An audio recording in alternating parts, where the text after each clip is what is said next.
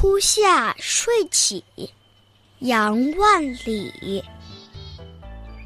梅子硫酸剑齿牙，芭蕉分绿上窗纱。日长睡起无情思，闲看儿童捉柳花。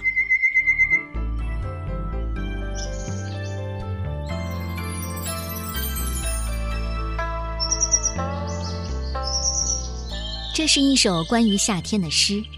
梅子的酸味渗透了牙齿，梅子味道很酸，吃过之后酸味还留在牙齿间。芭蕉初长，而绿荫映衬到了纱窗上。春去夏来，白天渐渐长了，容易感到疲倦。午睡后起来没精打采的。当看到孩子们追着空中的柳絮玩儿。沉浸其中，心情也跟着舒畅起来。初夏睡起是宋代诗人杨万里的祖诗作品。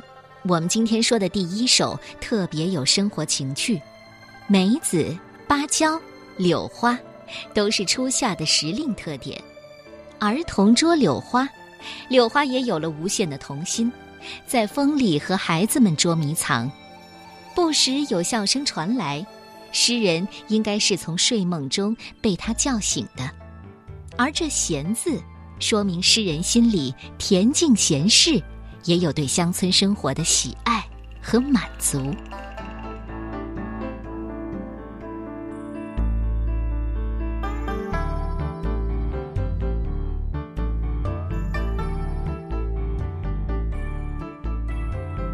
初夏睡起，宋。杨万里，梅子硫酸剑齿牙，芭蕉分绿上窗纱。